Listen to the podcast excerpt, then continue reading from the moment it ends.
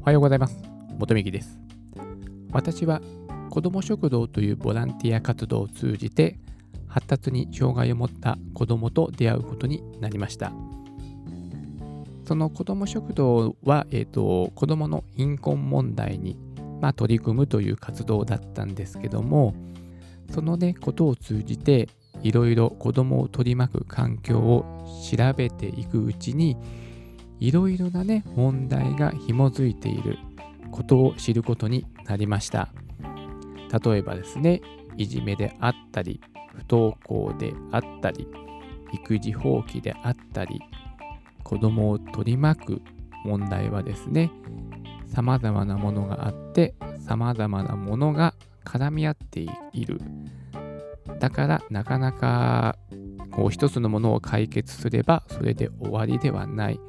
というですねとても根深い問題でもあるなというふうに、えー、その時私は感じました。そこで、えー、ね、私はお店を飲食店を経営してたんですけども、まあ、そのお店を閉めることを決断して残りの人生は子供をね取り巻く問題に取り組むことに、まあ、価値を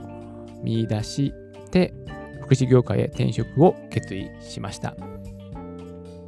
私はあの発達に障害を持った子どもたちに出会ったことがいろいろ子どもを取り巻く問題を知るきっかけとなったので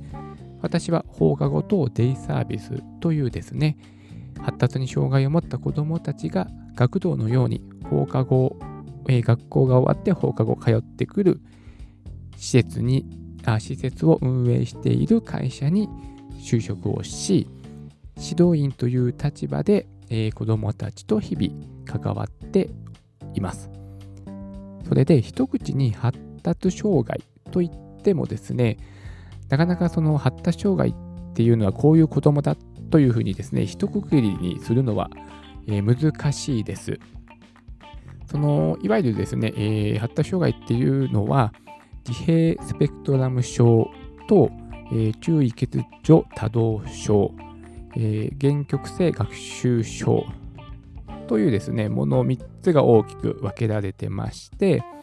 で、その子供がこの症状の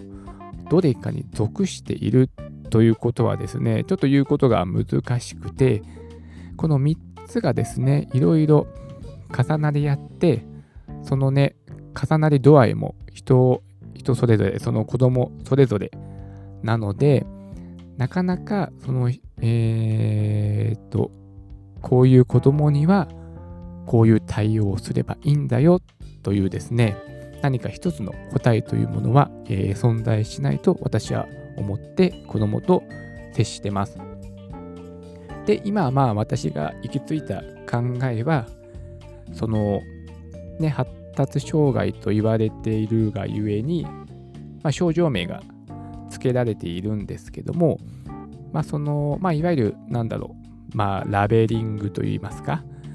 そういうのは一度取ってしまって、私は子供として一人一人そのままをありのままを受け入れてみるようにしています。なかなかね、その、なんて言うんでしょう、その見た目ではね、わからないんですよ。あの障害、発達障害の子って。例えばですね、そのなんだろう、目が見えないとか、耳が聞こえないとか、ね、あと、なんかちょっと腕が、ね、ないとか、足がないとか、ね、そういった障害でもパッと目に見える障害だったら、ね、誰でも、あ、障害を持ってる人なんだなってね、見た目で理解ができるんですけども、発達障害と言われている子どもたちは、見た目ではわからないです。はい。接してみてもわからないことわかる子もあわかるん？わからないことわかる子が分かれると思いますいわゆるグレーゾーンと言われている子どもたちもたくさんいるのでなかなかね発達障害はこういう子だよっていうのをですね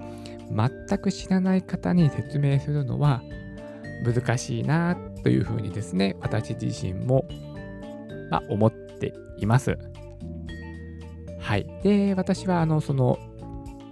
えっ、と、放課後等デイサービスというね、事業所を運営している会社に転職したんですけども、全くね、今までずっと飲食業で働いていた人間が福祉業界に転職する。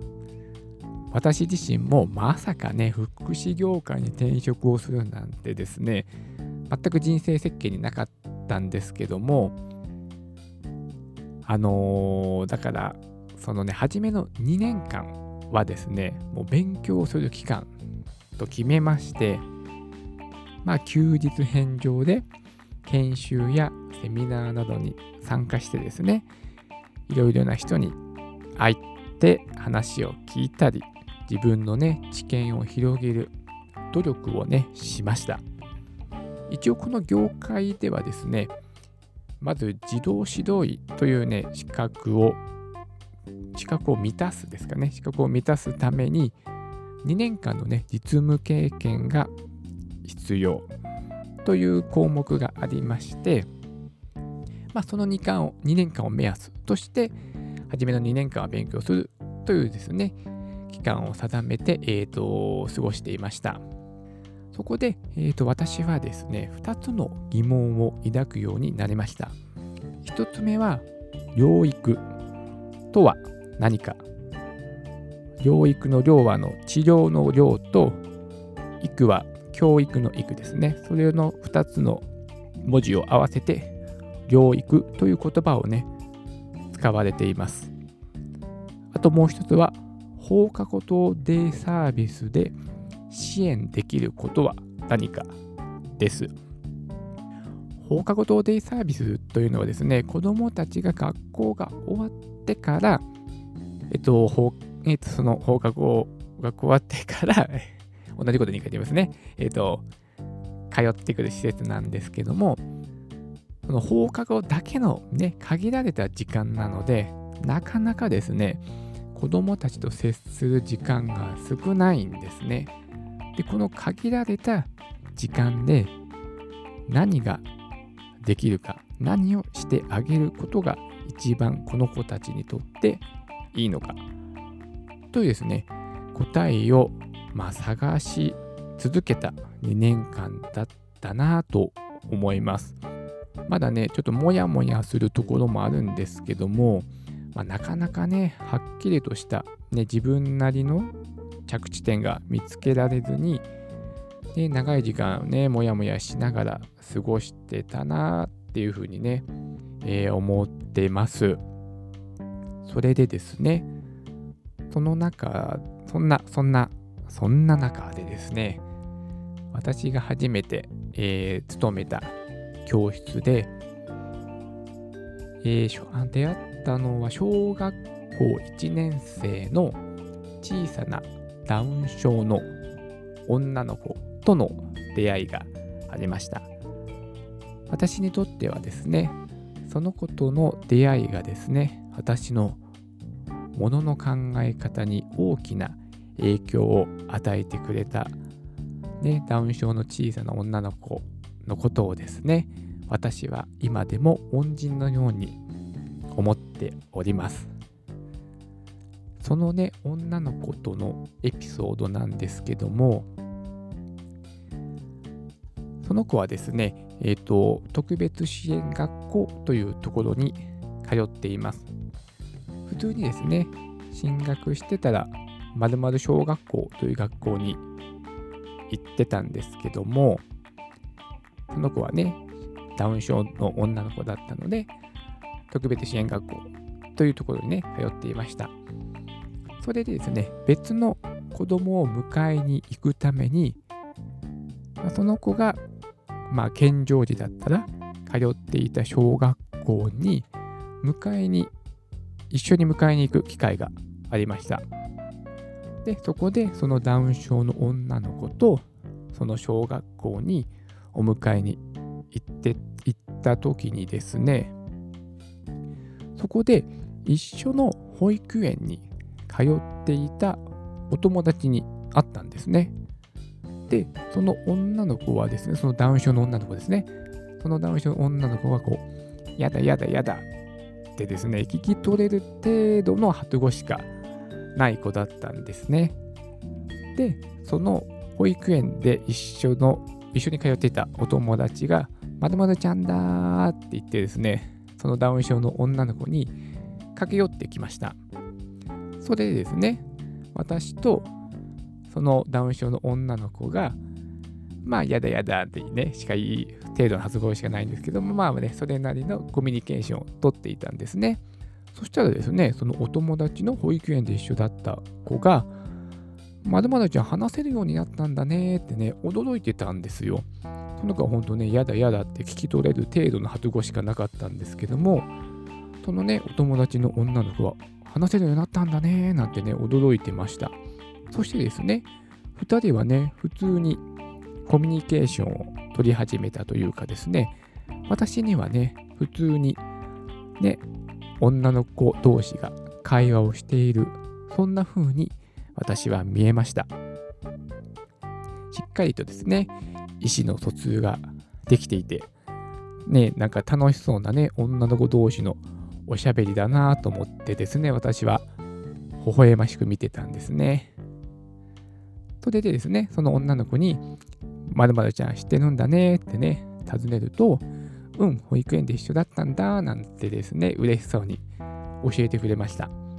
そんなですね、2人の様子を見ていて、心の中である感情が、ね、湧き上がっていることに、えー、私は気づきました。別の日にもですね、同じような体験がありまして、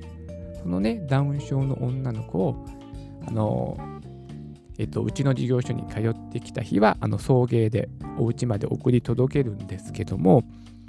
そのね、ダウン症の女の子のマンションの前で、こうお母さんとね、あの受け渡しをしている時に、またですね、同じマンションだったのかな？またですね、まだまだちゃんだーってね、声をね、かけられたんですね。で、そしてですね、またね、楽しそうにね、してるわけですよ、子供同士。まあ、どうやらね、そのね、ダウン症の女の子はですね、近所でもね、人気者のようでしたね。